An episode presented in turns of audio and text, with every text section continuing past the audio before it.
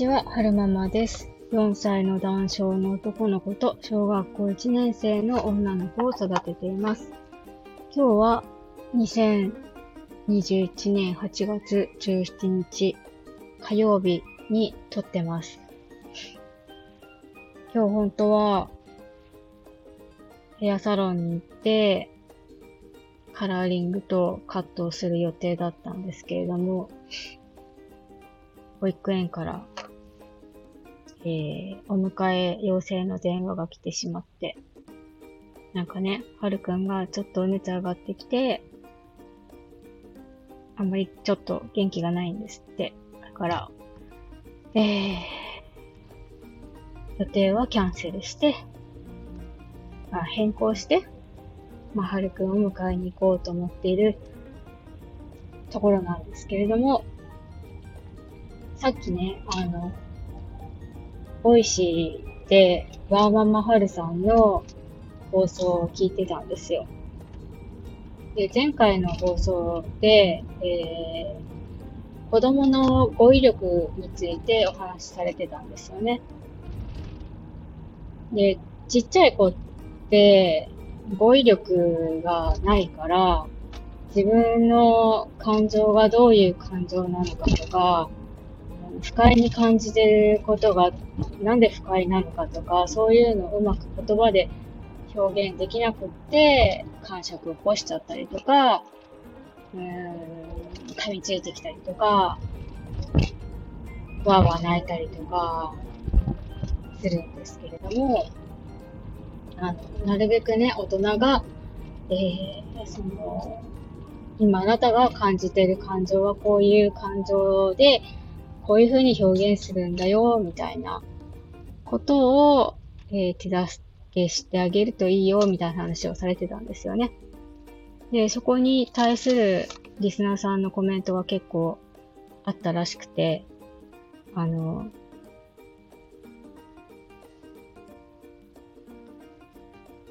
えー、っと、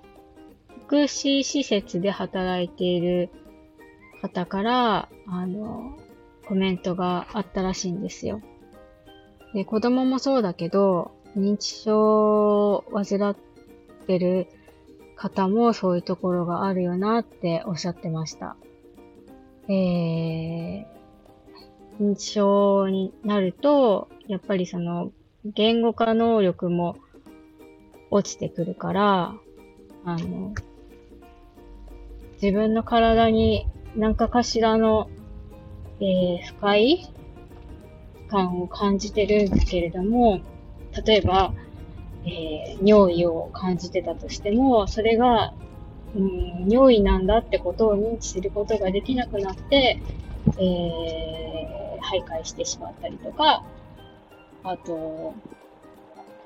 なんだろうな、なんか自分の感情とか、感情違うな。自分の思い、やりたいことかなんかなのかなをうまく、えー、言葉にして伝えることができなくなって暴言を吐いたりとか、そういうことがあるんじゃないかなっておっしゃってて、ああ、なるほどなーって思いましたね。そっか、徘徊ってそういうこともあるのかと思って、あの、新たな気づきでした。先日、お姉ちゃんがね、ちょっとした感触みたいな、もう小学校1年生なんですけど、起こしてたんですよね。あの、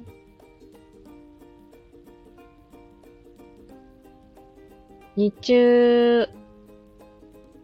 出かけてきて、で、帰ってきてからご飯食べるまで少し、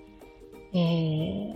時間が、そう、準備とかでね、時間があったので、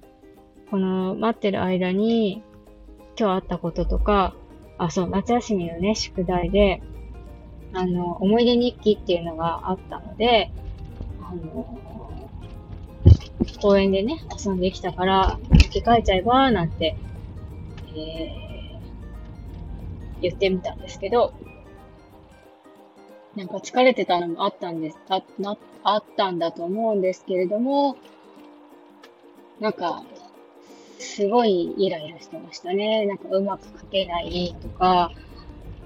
題名のところ、こうこうこうこう、こういう風に書きたいけど、長いから箱の中に収まらないとか、あと、下書きすればよかったんでしょうけど、もう直で書いちゃったから、書き直そうと思っても、あの、鉛筆のね、跡がうまく消せなくって、しかもイライラしちゃってきてるから、力任せにこう消そうとして、あの、髪がね、くしゃくしゃになって切れちゃったりとかして。で、私が、えー、隣でこう、こういう風に下書きするといいよとか言ってみたんですけど、もうすでにイライラしちゃってるから、それをね、受け入れてもらえなくて、さらにこう、いいとか、うーとか言いながら、イライラしてやってましたね。なんか、そのイライラの感情が私にも移っちゃって、なんかこう、ついつい強めにね、何を書きたいのとか、うーん、あなたはどう、なんでそんなにイライラしてるのとか、何、何ができなくてイライラしてるのとか、何に不満を感じてるのとか言ってしまったんですけど、なんかもうちょっとこ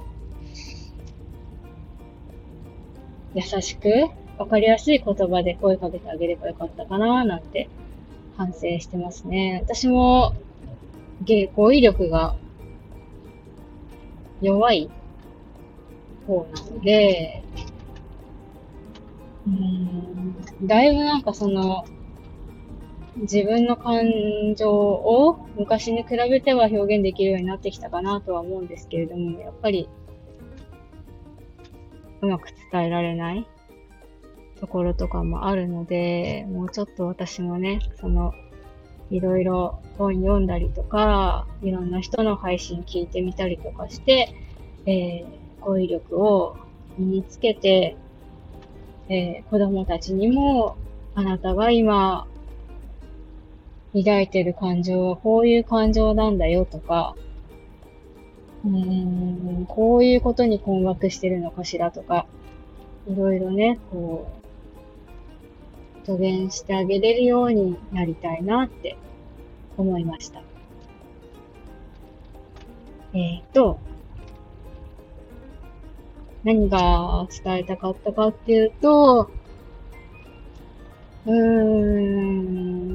そう、うんとね、そう、語彙力が足りないと、やっぱりどうしても、えー、イライラしちゃったりとかするよね、みたいなお話。そうそう、うん、なんか、はるさんもおっしゃってたんですけれども、その、なんだろう、アンガーマネージメントがちゃんとできてる人は、えー、自分の感情をね、上手に分解できて、えー、言語化できて、それを、うん、腑に落とせる人が多いみたいなことをおっしゃってたので、うん、そう、言語化って大事だなって思いました。最後までお聴きくださいましてありがとうございました。それでは、また。